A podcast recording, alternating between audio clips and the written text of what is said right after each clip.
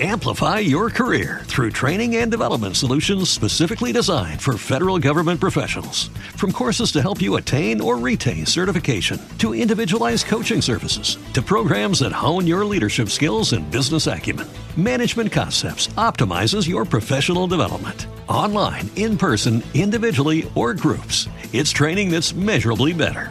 Learn more at managementconcepts.com. That's managementconcepts.com.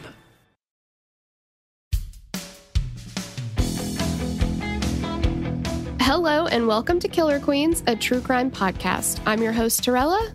And I'm your better, prettier, younger host, Tori. We're sisters who are obsessed with true crime. and love gal palin with you about cases. You can expect the occasional curse word. Lots of friends quotes and all the 90s nostalgia. To get in on the conversation, check us out at killerqueenspodcast.com. You can also find us on Instagram and Facebook at Killer Queens Podcast, and we're on YouTube at Killer Queens, a true crime podcast.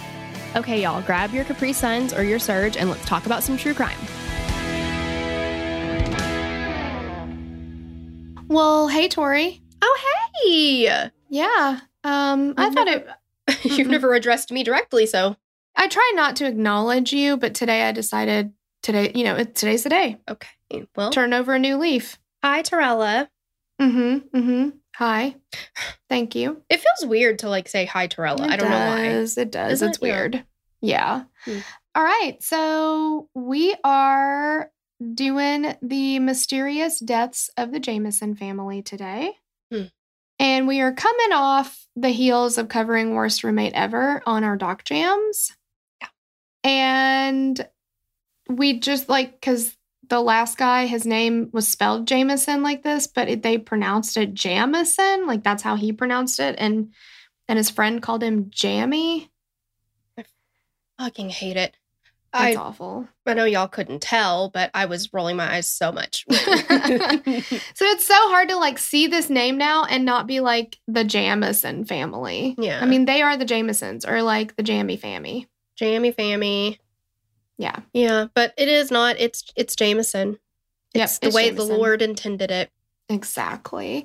So this one, we want to give a hey girl thanks to Madison. oh Madison. Thanks. Yes. And thanks to Grace Morrison for requesting it. Yes. And we do have some trigger warnings. So we are going to be discussing drug use, paranormal and spirits, suicide, child death, and pedophilia. So if any part of I would that- also say there is some racism, white Oh. supremacy. absolutely and a touch of um animal neglect Yeah. yes Yeah. so if any of that is triggering in any way we completely understand and there is no worries at all we'll catch you on the next episode hopefully but just wanted to let you know Yes, absolutely. so i'm going to do a little brief overview for you guys Perfect. oh my gosh thank you on october 8th 2009 the james Oh. Mm. The Jameson family, consisting of dad Bobby, mom Sherilyn, and six year old Madison, left their home in Eufaula, Oklahoma, to drive to a nearby mountain area to check out a parcel of land they were considering purchasing. Eight days later, the truck was found on a dirt road in the mountain area, abandoned with the family dog locked inside. What happened to the family and where were they now? It would be another four years before investigators were able to answer just one of those questions. They found the Jamesons, but still had no idea what happened to them in October of 2009. Oh my gosh. Okay, you guys, before we get into today's case, you know, we got to tell you about all the fun stuff going on over on the Patreon. So we've got bonus episodes there, all kinds of fun stuff. Um, you even get access to a private Facebook group that we're, you know, get to hang out with us a little bit more in there. But, you know, you throw us a few bones every month, we give you a bunch of extra stuff. Win win. Oh my gosh, love it. And tomorrow, our murder mixtape drops, and we're covering, guys, oh my gosh, this one hit me hard. The incredible survival story of Alison Botha, and you will not believe what happened to her and how she survived it. It is insane. You guys, the whole thing, you'll just get chills. You'll want to throw everybody out the window. So many things are happening. Absolutely. On Friday, we drop our last episode of Captive Audience, and this episode goes over the dastardly deeds Mm. of Cary Stayner, which is Steven Stayner's older brother. And remember, he was abducted when he was seven years old, and then he came back home. This guy, Cary, absolute dickhead. Like, can't even begin to describe it. Right. And I mean, guys, the um alleged reasons for him doing what he did, come on. Jeez, yeah. And of course, Sunday is where we drop our weekly catch up episode. We call it the T to the Fourth Power Why. It's just some time to talk to you. It has nothing to do with true crime. But if you guys want to get a little insight into our private lives, what's going on with us, we talk about literally whatever we want, anything, everything. It's all the things. Mhm. That's on Sunday, and you get a little Sunday titty. So Exactly. So go to patreon.com slash killer queens pot to join in on the fun. And you definitely want to be sure to join our email list because we let you know every episode that we drop every single week there. Um, but you also get like fun 90s flashbacks. You get extra like kind of insight into our lives that you don't get anywhere else. So definitely check it out. Killerqueens.link slash email. yes, and now we're gonna get on to the case. So let's talk about who were the Jamesons. The Jameson family was made up of father Bobby, mother Sherilyn, and daughter Madison. Also, the Madison's name is spelled M A D Y S O N. And I listen to the scripts on my natural reader app so that I can like Multitask. Yeah. Oprah calls it multitasking. and um bless her uh i think her name is sharon the the voice i have and she pronounced it madison Oh. like almost like my dyson blow dryer like a madison but it was really funny i was like it's madison Close, close, close. Close. So Madison had a dog, Maisie, and she loved this dog. It was like her BFF. They took Maisie everywhere. Like Madison had to be with Maisie at all times. Bobby Dale Jameson was born on August 4th, 1965, to Bob Dean and Starlet Jameson. What a cute name. Bob Dean and Starlet. Like, Get out of here. Starlet. I know. Sherilyn Leanne Jameson was born on November 5th, 1968, to Connie Kokatan. Bobby and Sherilyn met in the summer of 2002, and Sherilyn knew that this was the man for her. Her best friend, Nikki Chenauld, I think maybe, Mhm. uh, said that Sherilyn decided right then and there that they were meant to be together. And Nikki said Bobby was a gentleman and a very good person. And, you know, he didn't want to do anything wrong. He always wanted to try to do the right thing. Sherilyn was described as someone who stood up for what she believed in. If she believed in something, she like went full force with her whole heart. And she used to tell Nikki that everybody should stand for something. I literally was waiting for the rest Yes. of yes. You've got to stand for- for something or you're fall for anything.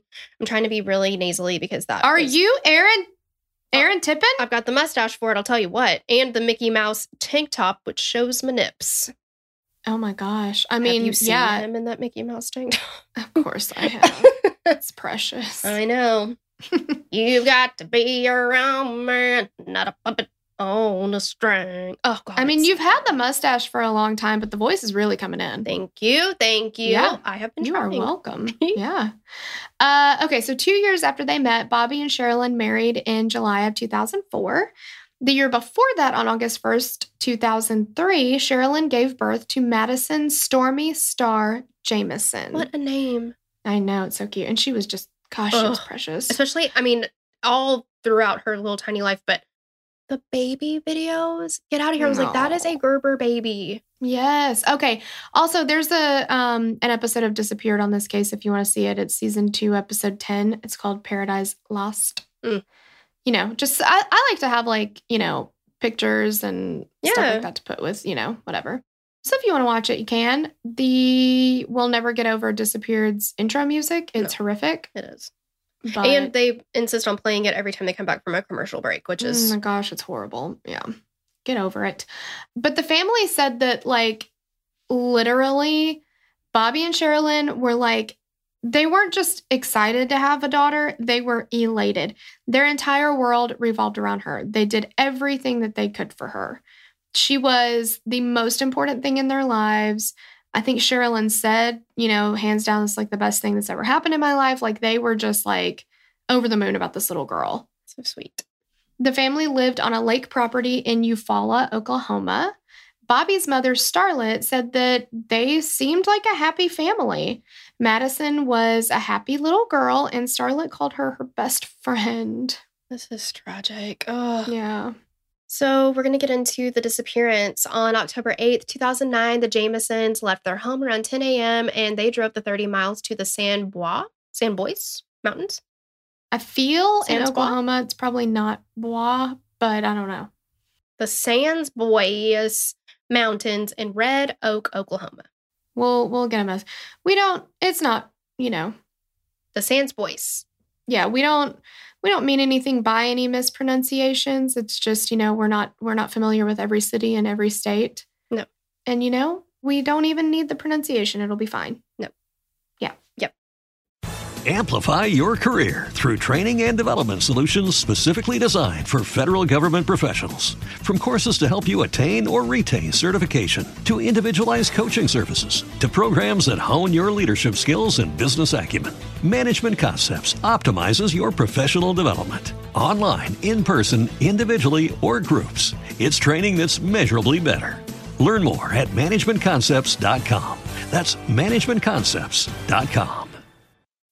As humans, we're naturally driven by the search for better. But when it comes to hiring, the best way to search for a candidate isn't to search at all. Don't search, match with Indeed. When I was looking to hire someone, it was so slow and overwhelming. I wish I had used Indeed. If you need to hire, you need Indeed. Indeed is your matching and hiring platform with over 350 million global monthly visitors, according to Indeed data, and a matching engine that helps you find quality candidates fast. Ditch the busy work. Use Indeed for scheduling, screening, and messaging so you can connect with candidates faster. And Indeed doesn't just help you hire faster. 93% of employers agree Indeed delivers the highest quality matches compared to other job sites, according to a recent Indeed survey. And listeners of this show will get a $75 sponsored job credit to get your jobs more visibility at Indeed.com slash podcast. That's Indeed.com slash podcast. Terms and conditions apply. 44 year old Bobby and 40 year old Sherilyn had been thinking of buying a plot of land in the rural area and they wanted to get away from people and live more remotely. Bobby had a 40 acre plot of land in the mountains and he had found it online and they hoped to build a home there in the future. For the time being, their plan was to live on the rural land in a large shipping container and they currently had that in their front yard at their home in Eufaula. The family of three and their dog Maisie traveled in their truck to the Sands Bois Mountains. hmm The last, con- yep, Well, I was think I was thinking we wouldn't be saying it very much, but here we are. in fact, it's fact, going to be a lot. Sasbois. Samoa. Sasbois. Le poisson. I don't. I don't. I don't know how to pronounce it, and I don't. I wish I did, but Yep. No, they don't say it not one time in the in the disappeared. I don't think. I, I if they did, I didn't mm-hmm. hear it. Yeah, I've only read it. Yeah, so guys, forgive me. I know not what I do. But they traveled to these mountains in their truck, and the last confirmed sighting of the family was by a man who lived in the area on the 8th. Fast forward eight days. On October 16th, several hunters on four wheelers were cruising around the mountains, and they found a locked truck on a dirt road near t- the top of one of the mountains. And inside of the vehicle, they saw a dog who was alive, but very, very malnourished. The Oh dog- gosh. This is terrible. I mean, it's all terrible, right? Like we talk about terrible things every day, but I think that some people can relate and understand when I say when when animals are involved, like it pulls at my heartstrings. Yes. She was inside of the truck and she had been eating her own feces to survive. Oh my God. The hunters contacted the Latimer County Sheriff's Office, who dispatched officers to a report of an abandoned vehicle. The deputies broke the glass window of the vehicle. They got the dog out. The dog was fine and returned to Starlet, Bobby's mother. They began to look through the cluttered cab of the truck, looking for anything that might indicate who the truck belonged to. And oddly enough, there were still cell phones, they had wallets, a purse, and coats still inside of the car. The sheriff's office assumed that the owners of the truck were likely lost in the nearby woods based on the fact that their belongings were still in the vehicle. The five or six deputies who were on the scene began searching the area immediately, and they couldn't find, like, they couldn't go too far because the terrain in this area is extremely rugged. It made the search very difficult. The sheriff's office was able to find that the truck was registered to Bobby Jamison, and they contacted the Jamisons' family and friends who said that they hadn't heard from the family in over a week. And deputies didn't understand why no one had reported them missing, especially with there being a six year old child involved. But their friends, anybody mm-hmm. who knew the Jamisons well, they said that they were a very private family. It was not weird for them to leave the house and not let anybody know. I mean, Sherilyn's best friend, Nikki, in the disappeared episode, she was like, we would go a, a year without speaking and then we would just pick up yeah. where we left off. It was not uncommon. Mm-mm, no. And I mean, we'll get into it, but there are just like a lot of reasons why. Yeah, I mean, that's just how they were. And they they were like kind of live off the land kind of people, you know. Mm-hmm. Yeah. You wouldn't know. Yeah. And yeah, so it was not, this was not a crazy occurrence for them. Mm-mm. And people who lived and worked nearby had noticed the truck parked on the dirt road and just assumed it belonged to a work crew. There were a lot of oil wells in the area, and crews were often working on them. With no obvious sign of the family nearby, police used the GPS on Bobby's and Sherilyn's cell phones to reconstruct their last movements. The GPS showed that they didn't spend most of their time parked in that spot. It led police up a nearby hill where they found footprints that they felt confident that they belonged to a small child, probably Madison. They continued to follow the footprints and GPS, and it led them to a bluff area. Bobby's cell phone's most recent photo was of Madison, and it seemed like it was in that exact spot on the bluff. In the photo, though, Madison has a strange expression on her face and it looks like she's crossing her arms. Some people have speculated that this photo was concerning and they thought maybe Madison was scared or upset, but other people thought she's six. She didn't want to take a photo. Maybe she had yeah. just thrown a fit or a tantrum. Like it's. Mm-hmm. I mean, it didn't. I mean, obviously, I d- I didn't know her. It didn't look that strange to me. It looked like she was just, it looked like if you're trying to take a photo of a kid and you're like, hey, look over here, smile. And so she's like looking in a different direction and just probably like talking in mm. between, you know, like whatever. I mean, maybe she's big fat didn't want to do it. Yeah, exactly. They're literally Andrew took Ben to a UT game, like just the two of them last year, I think. So he was what five, and you know what? I need to post these pictures in the Hangout group. But literally every picture that Andrew tried to take of Ben, like with, you know, like stuff at the UT campus or like whatever, Ben's face, it, he's laying down on the ground, burying his head. I remember these pictures. Yeah. So there's like 15 pictures, and they're all with Ben's head buried, like because he's like just didn't want to look at the camera and refused to take any photos. Literally, his ass is up in the air, and he is just trying not to take a picture, and that's covering his face. How kids are. like it was so funny. Sometimes if they don't want to do something, like yeah. It, yeah, it's just yeah, when they're really little, a lot of times you can be like, time to take a picture. Like Jesse is still in the, I'm like, hey, buddy, we're going to take a picture. He's like, cheese. Like yeah. he'll automatically do it, but Ben is over pictures. Yes. Meanwhile, when I was little, if somebody brought out a photo or a photo, a camera, I was like an angry bird. Like, don't. Yep. Yep. Or your mouth was full of food somehow. Toys.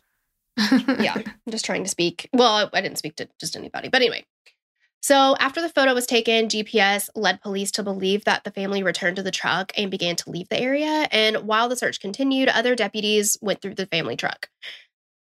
Guys, there was quite a bit of trash and clutter inside, and one deputy reached under the driver's seat and found a hidden bank bag that had $32,000 in cold hard cash. Wow. I've never seen that amount of money that wasn't Monopoly money or the game of life money. Yeah, I wonder. So I know they were going to look at a plot of land. Would this have maybe been like their earnest money or something, like a down payment or something? No idea. But it, I, the, I haven't seen anything where they were like supposed to meet with somebody. It was just they were supposed to go check out the land. So I don't know if they were meeting with somebody and being like, okay, we'll take it. Here's or down payment. I don't know. Because there's a lot of theories about this money. Right. And I find it to be really interesting that they even had that much money because we'll get into it, but Bobby had not been able mm-hmm. to work for a significant yeah. amount of time. Mm-hmm. I have no idea. But with no sign of the family and the significant amount of cash found, deputies began considering that they might be dealing with foul play. They taped off the area as a crime scene and began theorizing why the family would have been traveling with so much cash. And their initial thought was drugs. Latimer County Sheriff Israel Beecham. Uh, Guys. What? I thought it was Beauchamp. They said Beecham in the disappeared. Wow. I, okay. Yep. This is why reading is deceptive. hmm If you spell it out or if you sound it out, it looks like Beauchamp. Yeah. Which doesn't make sense, but yeah. I could never catch his name in the lower, what do you call it, lower third or whatever. Mm-hmm. But Oh, but you heard it. Yeah. I heard missed it. them Yeah. pronouncing it. That's another thing that is helpful about this is pronunciations, but they didn't, they did a study with Sans Bois. Sabois did. anyway, yeah, this guy is like, fine. I know. When I started watching it, I was like, hello, nurse. Oh my goodness. He is a cutie. I mean, could the producers of Disappeared not been like, um, part of what we do on the show is you have to lift heavy things and no shirts allowed? Yeah. I, could have done with a little less shirt and a lot more pecs, but you know. mhm, maybe maybe he got sweaty. I don't know. maybe his pants came down a little. I, I, don't, I don't know. I don't know. I don't know. We don't know what would happen. I'm just saying, if you watch The Disappeared, your eyes will thank you. It he's a he's a cutie Yep. with a baby, probably. But so Israel, Sheriff Israel Beecham, he Mm. said that the area was inundated with methamphetamine use, and the thing is, like, could they have been involved in the local drug trade? There were no signs of drugs uh, or paraphernalia in the truck, but it was still at the top of their list of theories. But also, like, they didn't find any drug stuff at their house either, right? No, I don't know.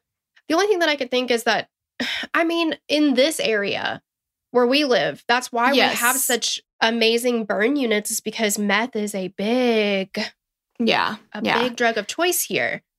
I definitely get that. And kind of the way he talked about it in the beginning was like, he said, you know, the way that a lot of us, you know, were taught in investigation and the way that I was taught was you don't rule anything out in the beginning, you know, like any theory. And then as you collect evidence, then you start crossing stuff off the list. Like, okay, well, it's not this because, you know, whatever. Right. And he's like, then you're kind of left with like a process of elimination and like getting closer to the end. But he was like, we found a ton of evidence in this case, like a lot of evidence. And literally, like none of it was helpful. So Yeah, and he's- he, he was just like- said they couldn't really cross anything off. Right. I think it's it's got to be so frustrating because he's like, we have we have more evidence than a lot of people could hope for, Mm-hmm. and we couldn't make it make sense. No, and it doesn't. It does not make sense. No, but I mean, rather than talking about it, why don't we talk about it? Okay. Does that make sense? No. No. Okay. All right. I, it made sense in my little tiny pea brain, but Well, it would, wouldn't it? we'll talk. We're, instead of talking about talking about it, let's just go ahead and talk about it. Shut up. Just talk about it. Oh my God. Okay. So, even more concerning than the money that was found. Mhm. What wasn't in the truck is more concerning. So, according to Sherilyn's friends and family, she had a pistol that she carried with her almost always, and she kept it with her while they were in the vehicle, but they couldn't find it at all. Not in mm-hmm. the house, not in the truck, nowhere. On October 17th, this is less than 24 hours after the hunters had found the Jamesons truck, a large search was conducted with several fire departments, EMS, forestry services, local volunteers, and search dogs. People were canvassing the area on foot. They had four wheelers, horseback. There were helicopters in the air looking for any sign of the family. And the thing is, like, okay, everything is uphill. The conditions of the land made it incredibly difficult to search. The search was dangerous because not everybody knew the woods, but even the ones who did still had difficulty navigating the hazardous area. The scent dogs were interested in a few different areas, and one of those was a nearby water tank that was full of water. They drained the tank. Nothing was found. Mm. Despite the enormous search area or efforts, nobody was able to find any sign of them. One thing that greatly concerned Starlet, who is Bobby's mother, was that Maisie the dog had been left in the inside of the vehicle and it was locked. And she said that Maisie was Madison's little buddy. Like she would have hollered if her mom and dad tried to leave the dog in the car. So police quickly ruled out mechanical issues with the truck. There was no no signs of vehicle damage. The truck ran completely fine. And there was plenty of gas in the tank. There were no signs of a struggle near the truck, like no blood, no broken glass. But why did they disappear into thin air? Like, where did they go? Where did they go? Inside of Sherilyn's belongings inside of the truck, police found an 11 page letter that was written to Bobby from Sherilyn. And this letter, front and back? front and back, this letter Mhm. was full of hate. Yeah. She lashed out against her husband. She expressed discontent with him, with their marriage. She accused him of being a loner, not needing a family. Uh, Sherilyn's friends wondered if this letter had been the kind of letter you might write just to get your feelings out. You know, sometimes you just have to write how you're feeling down, but you never have any intent of giving it to the Mhm. person that you wrote it to, right? You just got to like get Mhm. it out, let it go. But police questioned the Jamesons' loved ones about the state of Bobby and Sherilyn's marriage, and they found out that in the past few months, they had some serious stress. Um, Bobby and Sherilyn had even spoken about divorce. They, it seemed like they just decided, okay, we need a fresh start. Maybe this will help the relationship. This is what prompted Bobby to find the land for sale in this rural area. Yeah. So the land in Red Oak was absolutely remote. It was near an old, an abandoned oil well, and the area was full of forest cliffs, ravines. This was going to be their next step in building a new, simpler life. The Jamesons were excited to join a small community that took pride in their independence, their self sufficiency, and most people in the mountain area lived with the bare minimum. This is a more rustic way of life. Starlet said her son and his family wanted to get away from the mainstream, from the crowds. They just wanted to enjoy their own life without having to answer to anyone. This kind of reminds me a little bit of um, my brother and sister in law, Oh, yeah. Andrew's brother and uh, his wife. They are they live on a a pretty big farm, and What's their just address? as you want to come at me, you take this outside. it's a beautiful day. I'd actually would like to Obviously, post the address in the Facebook group. I'm not a monster. Okay. That's a more private area, you know? Yeah. But they've just gradually, as the years have gone on, they have become more and more self sufficient. It's really cool to see. Like, they homeschool their kids. Um, they like they have animals. They like Do they have central heat and air? no. Yeah, I didn't think they did. Mm-mm. And Andrew's brother built, like, added on a lot to this house or whatever. He can build, like, he literally can build a mall out of toothpicks. Like, he's incredible. He's so talented. But they have, like, a furnace that they use. And, like, he, they butcher their own cows. Like, they have become where they, and they, like, grow most of their own food. Like, they really don't have to go for much, you know? Uh, they live off of the land, and I think that is incredible because, like, I think it's the difference between like a wolf and um like a domesticated dog.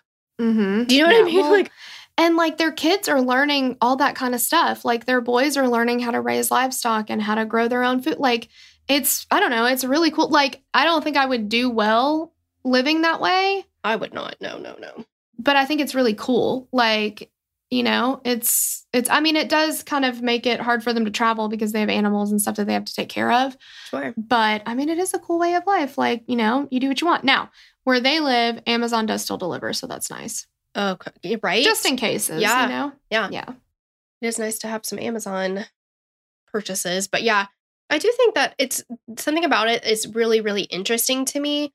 But like you said yourself, I don't think that I could deal with that because I I don't want to call myself materialistic. I just like things. Like I like to collect things. I like to watch TV. Like, you know, there are certain that my lifestyle is that of I need some uh some new technology and new I just need Uber Eats to deliver my Starbucks every morning. See, and that's something I don't get right now, and it's it hurt. It hurts me.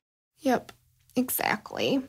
All right, so police searched the Jameson home, but again, they found no signs of drugs or paraphernalia there, which I don't know, to me would kind of seem like, well, then we can probably rule the drug thing out. Because like, wouldn't there at least be some you would some think. evidence, you know, like even if they don't do drugs themselves, if they're selling them or whatever, like wouldn't there be something?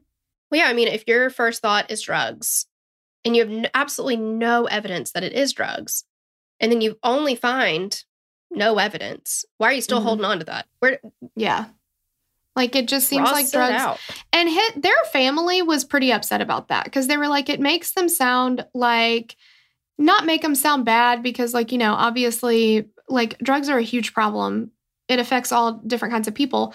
But just, if that's not part of their life, then it's not part of their life. Like, you know what I mean? It just, and their family was like, it just makes them sound bad and they weren't involved in that. Like, Yeah. move Well, on. Yeah, I mean that's that's developing a narrative that is false and nobody wants to be known as a drug abuser drug addict. Like not that it's anything to be sh- ashamed of if that Yeah. has been your story, but if it's untrue, let's Right. not perpetuate this yeah. narrative. Or that they're like, you know, big, like that they're selling drugs or whatever, that they couldn't have, you know, yeah, they were living, they lived meagerly, especially after, you know, Bobby wasn't working anymore. yeah. But that's not to say that they hadn't put, you know, money away for however many years, knowing that they wanted to buy a, pro- you know, like, Well, yeah, and, and I can imagine if you're if you have loved ones, whether it's friends or family, that have just been thrown into the spotlight because of something terrible like being missing.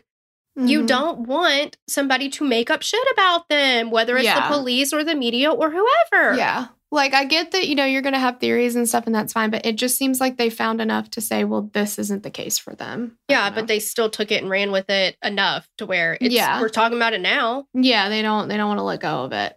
Um, but the police also learned that Bobby and Sherilyn had pulled Madyson out of school recently and they were planning to homeschool her. And again, that makes sense if they were going to move to an even more remote area.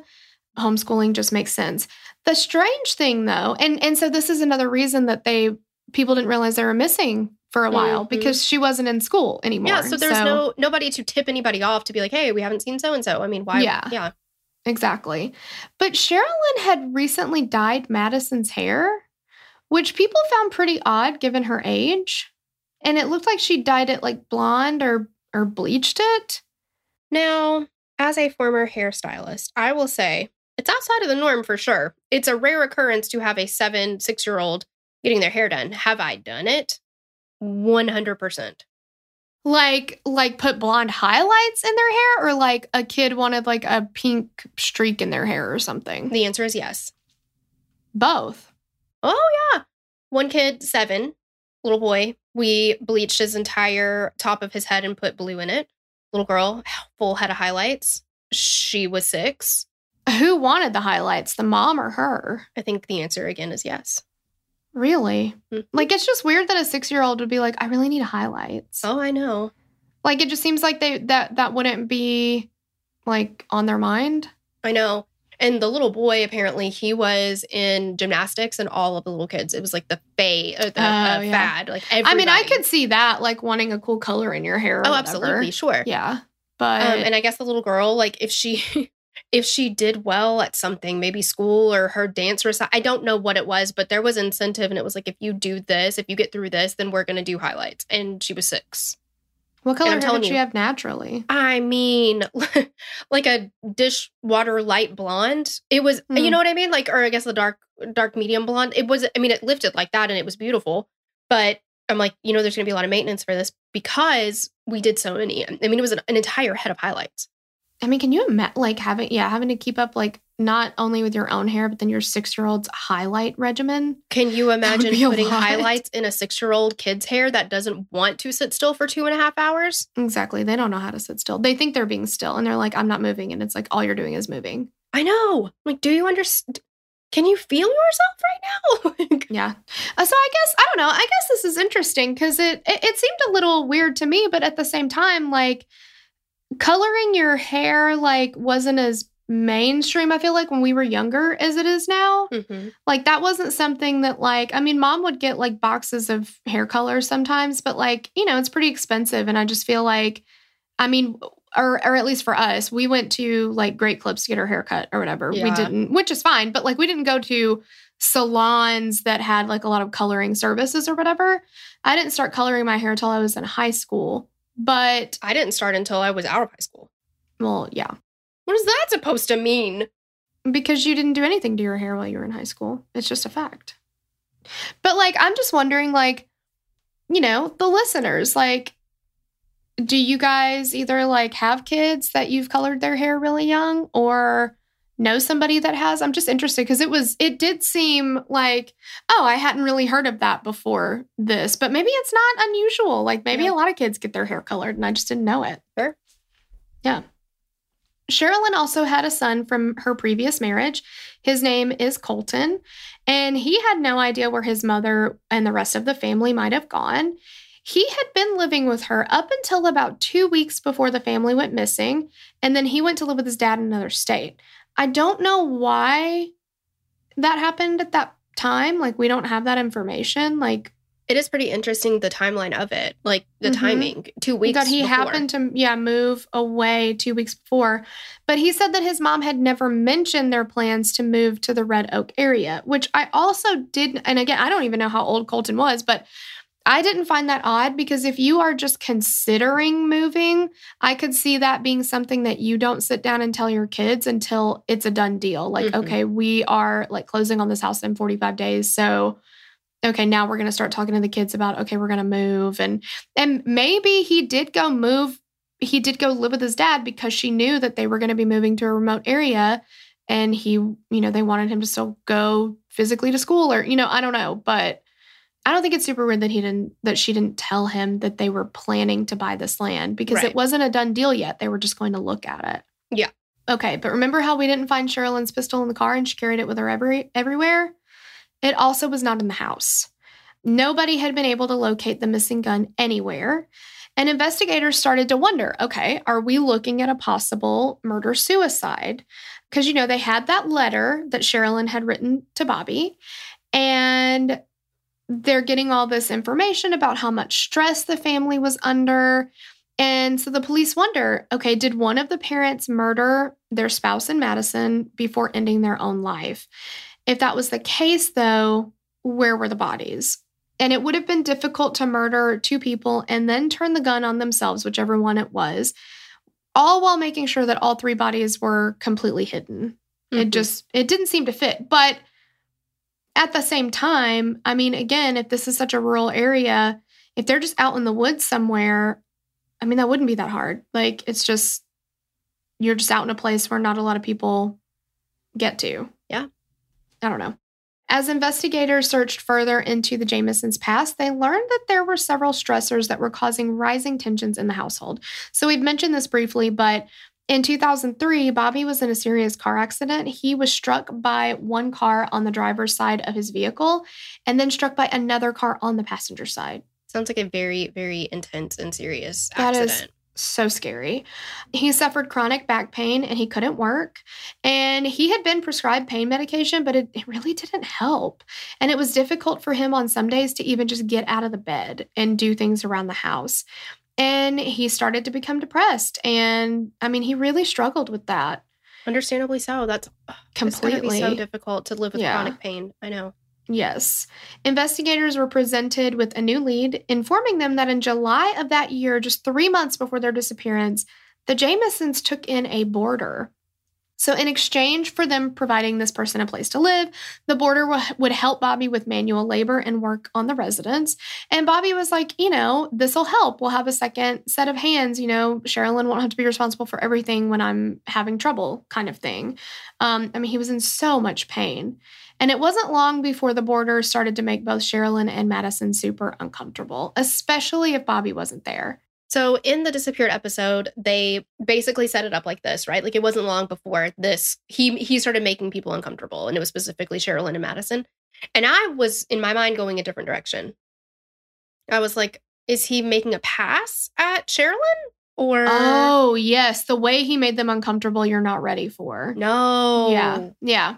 That's what I was thinking too. Yeah, definitely something like aggressive sexually or something. Yeah. No. Amplify your career through training and development solutions specifically designed for federal government professionals. From courses to help you attain or retain certification, to individualized coaching services, to programs that hone your leadership skills and business acumen, Management Concepts optimizes your professional development. Online, in person, individually, or groups, it's training that's measurably better. Learn more at managementconcepts.com. That's managementconcepts.com. As humans, we're naturally driven by the search for better. But when it comes to hiring, the best way to search for a candidate isn't to search at all. Don't search, match with Indeed. When I was looking to hire someone, it was so slow and overwhelming.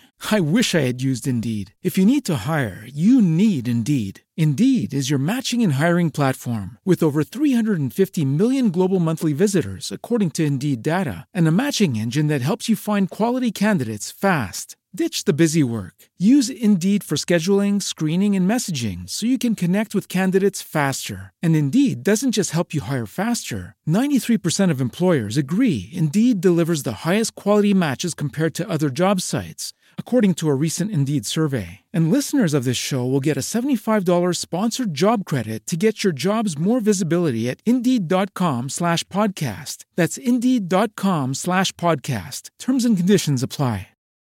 If you own a vehicle with less than 200,000 miles and have an auto warranty about to expire or no warranty coverage at all, listen up. CarShield has a low-cost month-to-month vehicle protection plan that covers more parts than ever. Visit carshield.com/audio to find out how you could pay almost nothing for covered auto repairs. Drivers who activate this vehicle protection today will also receive free roadside assistance, free towing, and car rental options at no additional cost. Get your free quote today at carshield.com/audio. That's carshield.com/audio. Oh, oh, oh, O'Reilly.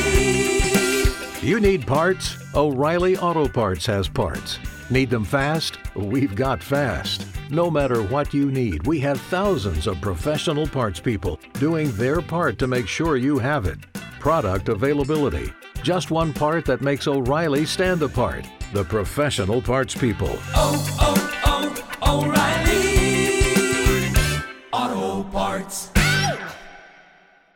So one day, Bobby left to run an errand, and the boarder sits down on the couch, very close to Sherilyn. His face is like in her face. And he told her that he was a white supremacist, and he didn't like how she kept talking about how she had Native American blood in her. And then he said he thought anyone who wasn't pure white should die. Sherilyn, though, instead of just like cowering and being like, okay, I'm just, you know, like, I mean, I feel like this, uh, that's what I would do. I would just be like, and there's nothing wrong with that, but just being like, okay, this person makes me uncomfortable. I don't want to talk to him. Like, I don't want to say anything to him. Right. She was like, fuck this shit. She goes, like, she grabs Madyson. She goes into the back of the house. She gets Bobby's gun. She pointed the gun at him and was like, You get off this property and you do not come back. And he did not listen at first. She fired several rounds at his feet before he finally left. And Sherilyn's friend said that, you know, she was terrified, of course, but she still felt horrible for, I mean, pointing a gun at shooting at somebody. But she was, I mean, I would be in fear for my life if somebody said that to me. My husband was gone. It's just me and my young daughter. Well, and it is an, it's exactly a threat on her life. A hundred percent. Yeah. So, like, good for you, Sherilyn, I feel like. I know. I mean, she wasn't putting up with it, and I am here Mm-mm. for it. But what kind of fucking he, they? Uh, they were doing him a favor. You live in their home. Yeah. right. I mean, of course he he's earning his keep. He's busting his hump, right? But at the same time, it's like who could what? Okay, Uh-uh, here's an uh-uh. open uh, message to white supremacists. Let's say Okay. as a whole. Who gives you the fucking right to say shit like this and feel this way? Yeah. Fuck off. F- Yeah. Fuck off with That's that That's just thinking. so much hate. It's I just so much hate. Like, why would you want to live that way? Have no Why would you want to live that way? No, eh, no person is better than any other person. Like, That's what I'm saying. Yeah. fuck off. Yeah. You really think that because of your lineage or your DNA or whatever that you're better than other people? Yeah. I don't and I guarantee you, so. if you actually like went back through this guy's like, you know, lineage, there's going to be something that he would be like, oh, I didn't know that. right? Oh, I didn't realize that. I hope all Fuck of them off. get 23andMe in the mail yeah, for exactly. Christmas. And then they, yeah. You'd be like, oh, okay, never mind then. Tough day when you find out that you're, you know, a quarter or, you know, a Exactly. Like, yeah, Native American. You fucking prick. Oh, God, I, know. can't. Like, seriously, just like, don't be horrible people. My God. just yeah can we just love everybody can we just love others if you agree, Mhm. agree to disagree at the very least like I You're not better than anybody, and nobody No. deserves to die for. I just can't. Okay. All right. I know. Yeah. It's like, why, why do you have to say it's out loud? Yeah. Yeah. So, finding this boarder became a priority to investigators, and the FBI was able to identify him from a discarded prescription bottle in the Jamison's truck, but locating him was a different story. Eventually, the US Marshals were assigned to him. I also thought this was very interesting that, like, we, we really don't get any information about how the FBI became involved Right. and the Marshals and stuff, but, like, well, I guess maybe because there was a child Possibly, but I also do child? know. I mean, Sheriff Beauchamp definitely said Yeah. like we were ill equipped. Like this is a small, Yeah, maybe they just asked for help, maybe which is, I mean, good, on good on them. him. Yeah. Yes. So they find him living in Wilburton, Oklahoma. The FBI interviewed him, but he had an alibi and it was pretty rock solid. They were able to remove him from their suspect list. Too bad you can't arrest people for just being complete pieces of shit. But I know. I'm like, can you not find something? With no solid leads and still no evidence as to where the Jamisons were, investigators continued to learn everything they could about the family. So, friends said that Bobby and Sherilyn had very strong interest in spirituality. Some of her beliefs were even described as strange and over the top. So, they had both attended prayer meetings in the weeks leading up to their disappearances. The preacher at the church said that they'd come in to see him because they'd been seeing spirits in their home. Sherilyn was convinced that angels were coming into their home disguised as children and interacting with Madyson. She believed Madyson was talking to people who had died. She had a quote friend named Emily, and her grandmother was like, I mean, it's an imaginary friend. Like, kids will have imaginary friends many times to cope with the stress of she was like the way that she talked about it was that Bobby and Sherilyn were fighting so much that it was traumatic for Madyson. Like that's how she described it. yeah, understandably so. So she needs um some kind of an outlet or release or Yeah. escape. Yeah, and it's not uncommon for young children to have imaginary friends, you know? So she just felt like that's what it was. But Sherilyn was convinced that these were like spirits and that Madyson was interacting like with the dead. And, you know, the family kind of disagreed with that idea. Um, the preacher also said, though, that Bobby had told him that he'd seen spirits on top of their home. And he had asked the preacher if there was a special bullet he could buy to kill the spirits. And when Bobby's mom was told about this later, she said it didn't sound anything at all like anything that Bobby would have ever said. Seems very out of character for him. yeah. That's concerning if it's know. true. Mm-hmm. Amplify your career through training and development solutions specifically designed for federal government professionals. From courses to help you attain or retain certification, to individualized coaching services, to programs that hone your leadership skills and business acumen, Management Concepts optimizes your professional development. Online, in person, individually, or groups, it's training that's measurably better. Learn more at managementconcepts.com. That's managementconcepts.com. As humans, we're naturally driven by the search for better. But when it comes to hiring, the best way to search for a candidate isn't to search at all. Don't search, match with Indeed. When I was looking to hire someone, it was so slow and overwhelming.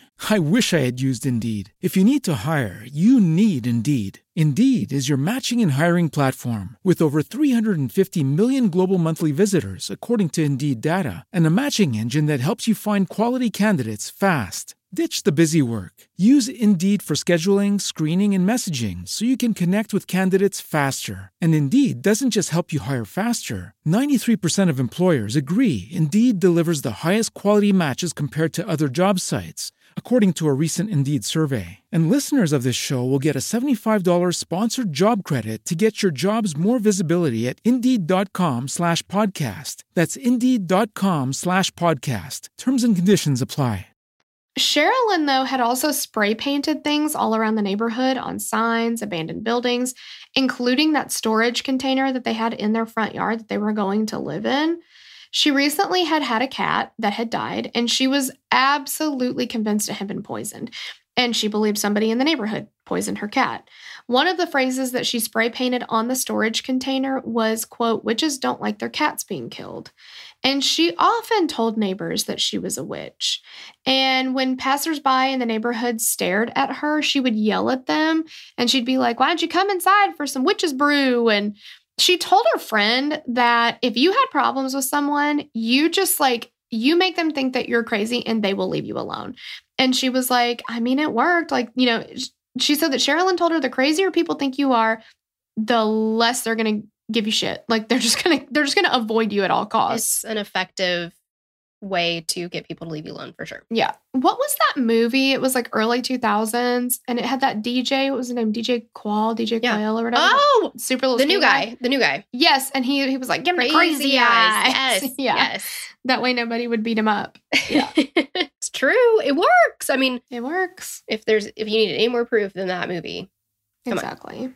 So, in late October, investigators discovered that the Jamisons' house had surveillance cameras on the outside, and they were able to access the the recordings. sp-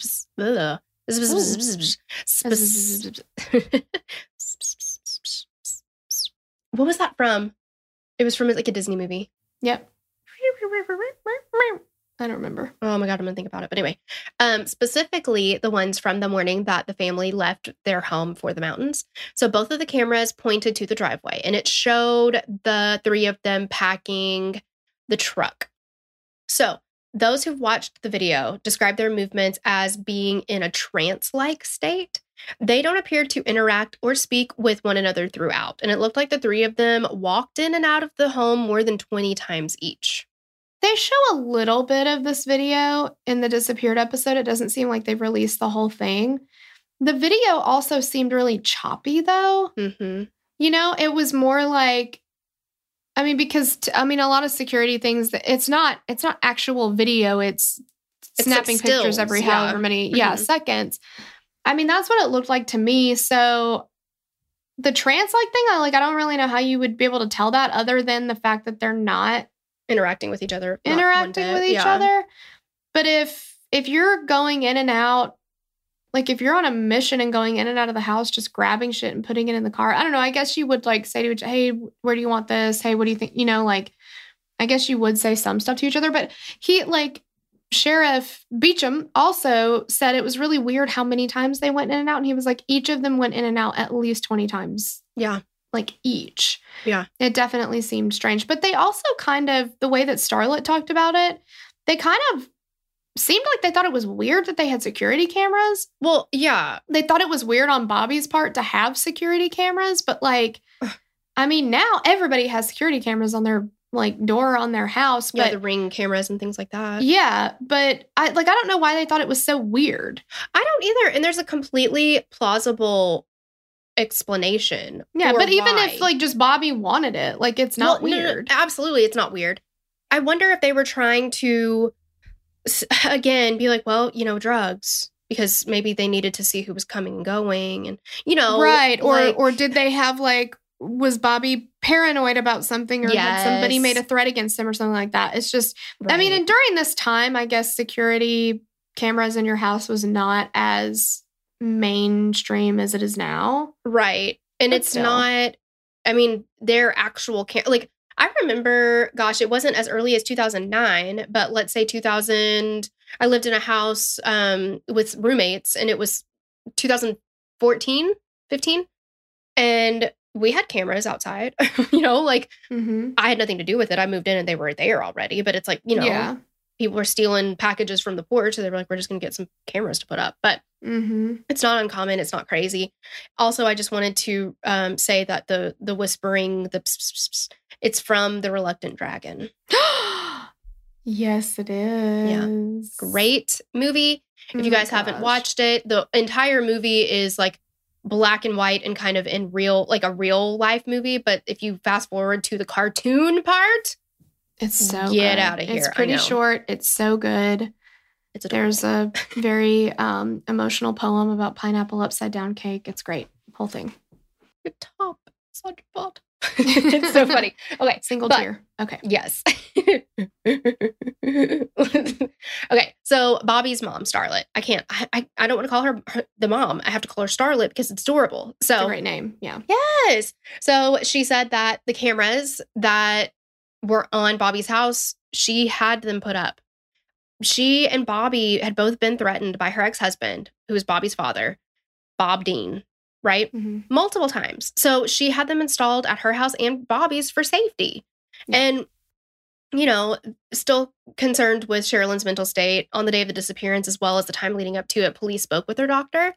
And the doctor told them that she had suffered from bipolar disorder. She didn't always take her medication as prescribed. And her family said she was like two different people. If she was taking her medicine, she was in a good mood. She was happy. But if she wasn't taking her medicine, she was angry, she was hateful, and belittled herself. So police believed this could have explained the letter that they found that she'd written to Bobby. And even though it might have explained Sherilyn's journaling and letter, investigators did not believe that her struggles with her mental health had anything to do with the family's disappearance.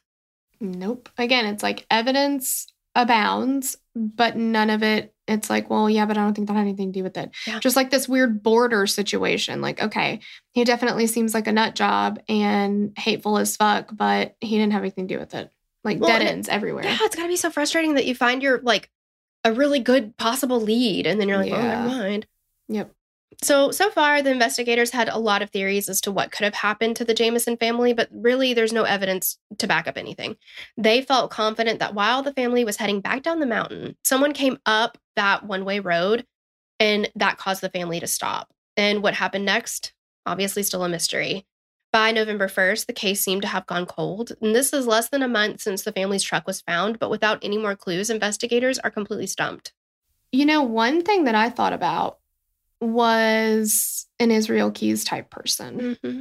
because this is a super remote area and a lot of people were like you know it's really unlikely that they would encounter somebody because it's so remote but you know i mean he that was his exact mo Mm-hmm. like going to super remote places burying those kill kits you know Yeah. putting absolutely. hundreds and hundreds of miles on a rental car and just whoever he encountered that was it you know Well, and I hate to say it this way because it's completely morbid and awful, but this would have been this would have made his day to find a family of 3 hmm in a remote area completely on their own. Yeah.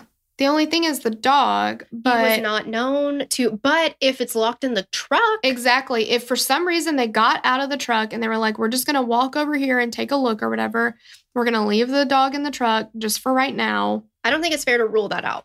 Exactly. On November 16th, 2013, just over four years after the Jamisons' truck was found on the mountain, a man who was out scouting for deer found a human skull in a pile of fallen leaves, and two more were nearby. This was 2.7 miles away from where the Jamisons' truck had been discovered. The man called the police, who responded quickly with a full investigation team.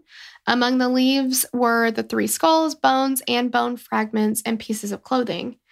Investigators and friends and family of the Jamisons felt confident this is them finally. It's Bobby, Sherilyn, and Madyson.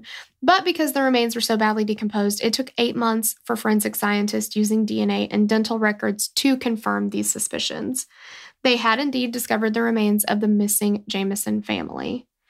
The bodies were found in a remote part of the mountain called Smokestack Hollow. This was an area that was rarely traveled, and the bodies were located on a very steep incline.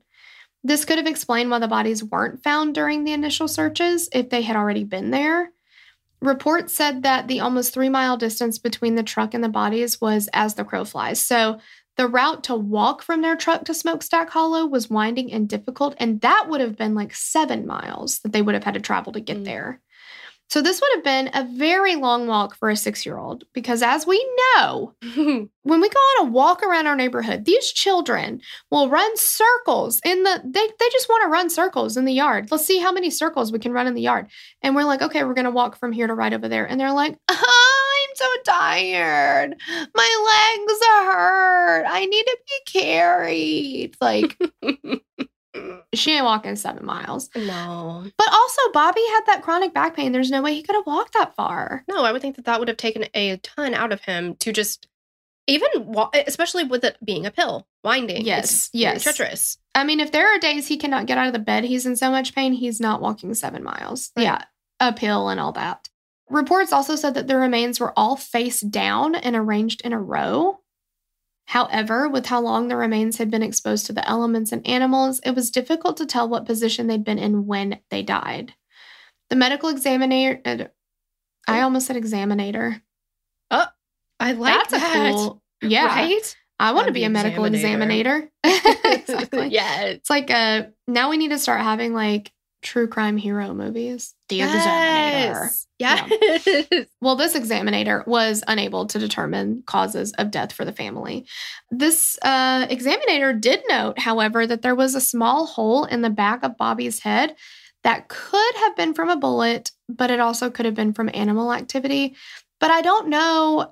I mean, it's it's hard to like. Were there holes in the other Yeah.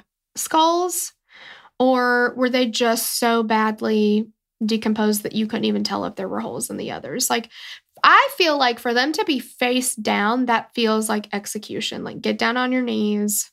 Well, and it is interesting that, I mean, like, unless somebody had repositioned them that way, they said Yeah. that they were, it had been so long and the conditions and all these things, they didn't know how they were positioned when they did pass away. But an animal is not going to line them up like that, Exactly. face down. Yeah. Wouldn't that be how they, But also, I mean, I guess I wonder too if they, if this, if it was, you know, an execution of sorts. Yeah. Would their bodies still be lined up in a row like that face down? Or because of animal activity, would, would they have been moved around and scattered more? yeah, I don't, I, that's what I'm thinking. Like, if it was, if, if there was proof of animal activity, like, they're not going to be like, I'll put it back where I found it. They are going to drag it all over the place. So I just don't know. I don't know. again, it's like it doesn't help. Like they found their bodies, but it. I mean, it, I'm not saying it doesn't help. Like the family have, you know, and they'll never have closure. I understand that, but like as far as figuring out what happened to them, it it didn't help. hmm Yeah. Like it's just because it, you know everybody thought, okay, we're when we find their bodies, we're going to finally know what happened, and that just wasn't the case. Like it just gave them more unanswered questions, and it seemed as though the only thing investigators had were just theories. Yeah. The first theory, Mhm. you want to take over or? Oh no, that's fine. You you you definitely are taking over. It seems like. So oh no, you no, because you just you just talked a whole Oh, lot, so. I didn't know if um if you Oh, I wanted. No, I don't want to put you out. This is your show. I'm just I'm just hanging out on it. You know what I mean? You go, I don't want to now. bitch. Okay, so the first theory is murder suicide, and considering the difficulties that Sherilyn and Bobby were having in their marriage, along with Bobby's chronic pain and Sherilyn's continued difficulty with her mental health, it was possible that either of them murdered Madyson and their spouse and then ended their own life. But if this was the case, where was the murder weapon? If Sherilyn's gun had been used, it seemed that the gun would likely be nearby and there would be obvious evidence of a gunshot wound given how far off they or how far they were found off of the road, it would have been quite the hurdle to have a man with chronic back pain, like we said, and a child walk that far. So Sherilyn's mother said that her daughter and Bobby were good parents, even though they had issues. They would never let anything happen to Madyson unless it was completely out of their control. I just don't think that this is what happened. I don't think that they would pack all this shit up in their truck, drive to go look at this Why bring all the plot money? of land, Yeah. have all this money, yeah, and just Yeah. Like they didn't make any neither of them made any moves that were like goodbye moves or you know, like yeah, Mhm. and and I don't think they would have done anything to Madyson. No. Torella, why don't you tell us the second theory? Okay, so this theory is that Bobby's father was behind their deaths. Early in 2009, Bobby had filed a restraining order against his father. 67 year old Bob Dean Jamison had threatened to kill Bobby and his family multiple times.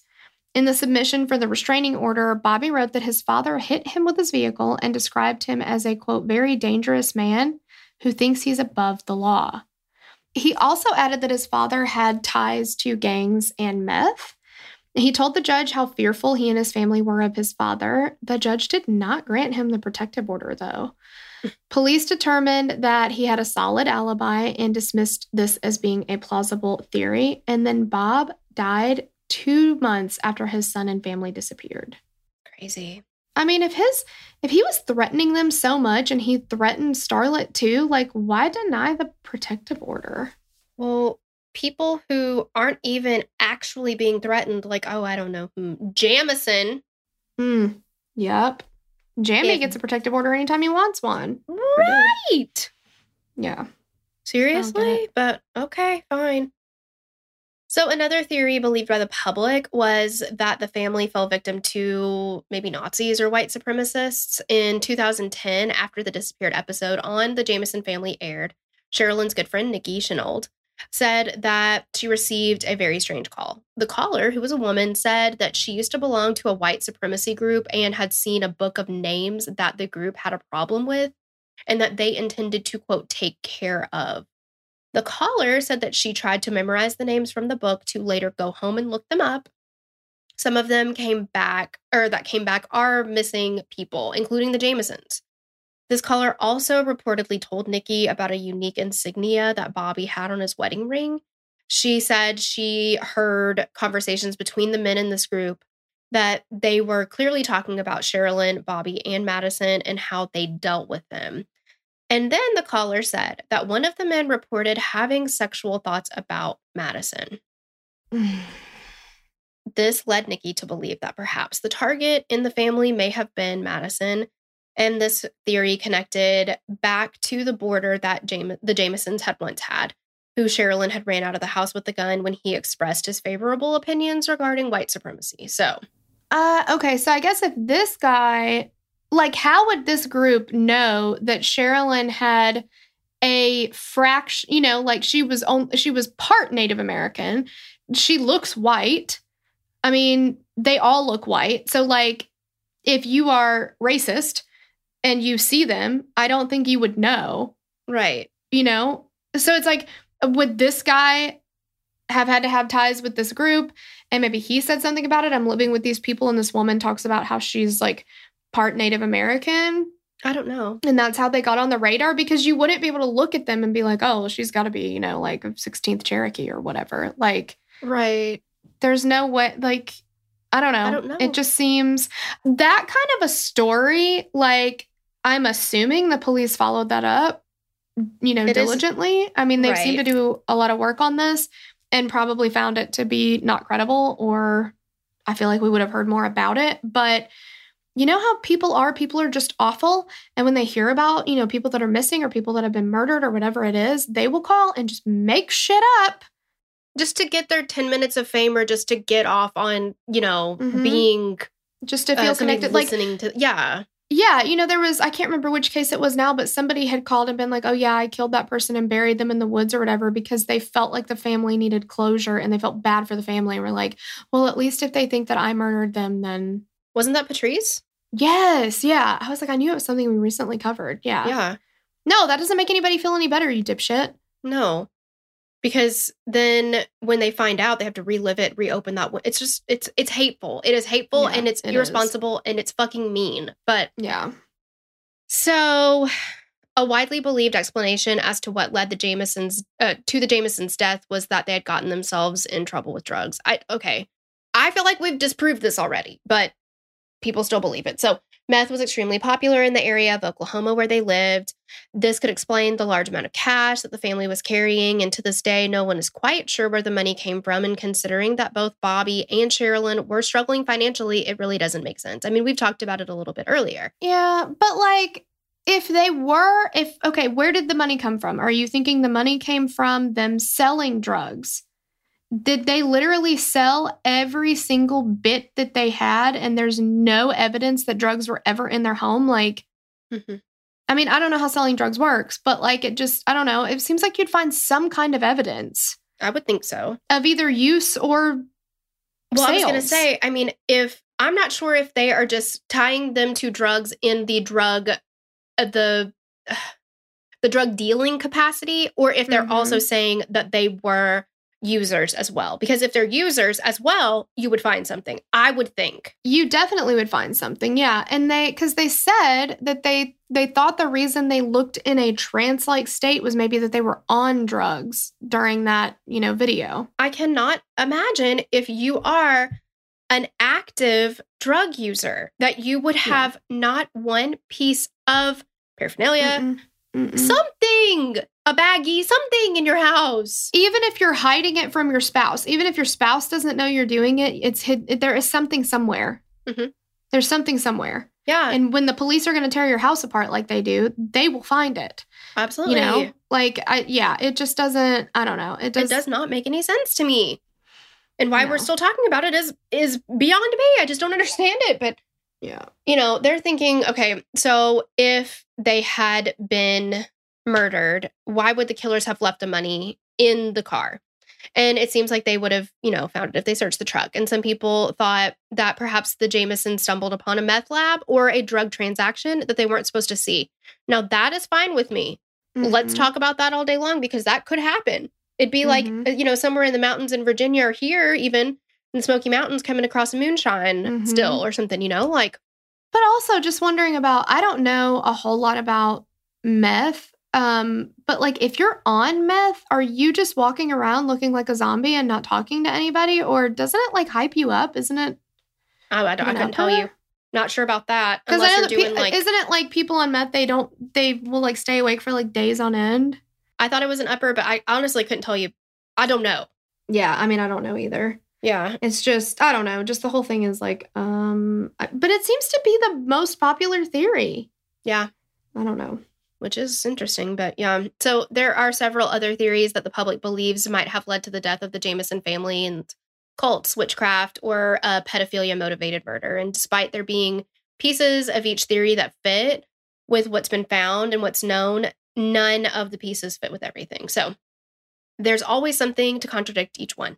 And because of this, the mysterious deaths of Bobby, Sherilyn, and Madyson have never been solved. Hmm. It remains unknown if they met with foul play or their deaths were caused by someone in the family. Their causes of death are listed as undetermined, and Sherilyn's pistol has still never been located. Many investigators strongly believe that the family met with foul play. Prior to the discoveries of their bodies, many armchair detectives believed that the family had been placed in witness protection program, possibly after working with police to bust drug dealers. Unfortunately, this clearly was not the case. If you have any information on the deaths of the Jamison family, please contact the Latimer Police Department at area code 918 465 2161. And um, I'm willing to start a petition that says Sheriff Beauchamp should be shirtless at all times. if that's something we want to do. So I'm just, I'm putting it out there. Yeah, I I'd be the first uh, signature on that one. I like it. Yeah. All right. All these theories, if we if we may, if we have, a, I know we've been talking till the cows come home here, but um, just real quick, all the theories. I'm like, are you pulling them out of your ass? Like, if if that's what we're doing here, with like, oh, they must have been in the witness protection program, and then you know, from because of this and this and this, like, okay, well, let's go back to um the Dyatlov Pass or whatever when we covered that. Like, maybe it was aliens, maybe it was tall Yeah. grays, maybe you know, like, yeah, like seriously? I'm I'm fine with you saying, okay, here's a list of like possibilities and we'll cross them off as we get there. But like, yeah, what where's the evidence to even bring this in? Yeah. And then why are we not why are we not crossing them off when the evidence isn't? I just don't whatever. I Yeah. don't get it. But yeah, it just feels like the the drug thing should be crossed off. I mean, again, maybe it's an active investigation. Maybe they're keeping a lot of stuff close to the vest, but I don't sure. know. Yeah. Yeah. From where I'm sitting, I'm not seeing it. But Either way, that shirt needs to pop right off. oh yeah, I mean that's No- was hoping nothing we it- do about that. it was a tight little number on him, and I was like, maybe it'll just unbutton on its own, but can't always get what we want. But guys, thank you so much for listening. We absolutely adore you, and we hope you have a great rest of your week whenever you're listening. But please um, join us next time. We hope to hang out with you again, but we love you. Love you. Bye. Bye. Okay, you guys, it's shout out time. Shout out time, it's shout out time. the time we're most grateful. Yay. We want to give a Hey Girl thanks to some of our newest patrons. Thanks to Stephanie Mason, Kinsey Kirkpatrick, Chelsea Martin, Stephanie Tidball, Katrina Melton, Jessica Bill Bivens, Amy Potter, Shayla Manning, Elisa or Alyssa Padilla, Grace Edge, Lisa C., Darren Parrott, Caitlin, Carly Rogers, Emmy Reinwald, Destiny Manier, Manier, and Casey Stark. Thank you guys so much. We love you. We love you. Yeah, and again, you know, as always, if you want us to butcher your name, join the Patreon at $10 or higher. Yeah, we will be sure to fuck it up. Fuck it right up. Yep, that's what we do. We love you. Bye. We'd love to hear your thoughts on this case. Connect with us on Instagram or Facebook to continue the conversation. Thanks for listening, and we will meet you back here next week. Bye. The theme song for the show is created and composed by Stephen Toby. You can find more of Stephen's work on SoundCloud. Our logo was created by Sloan Williams of Sophisticated Crayon. You can find more of her work on Etsy. Visit us at killerqueenspodcast.com for merch and other info about the show.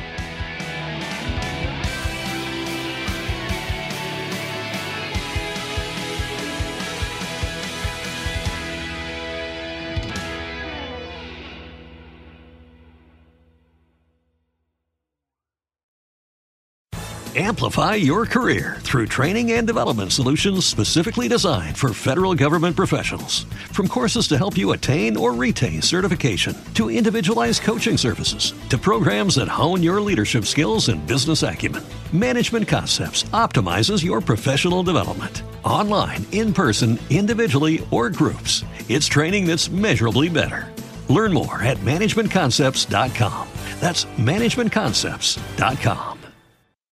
As humans, we're naturally driven by the search for better. But when it comes to hiring, the best way to search for a candidate isn't to search at all. Don't search, match with Indeed. When I was looking to hire someone, it was so slow and overwhelming.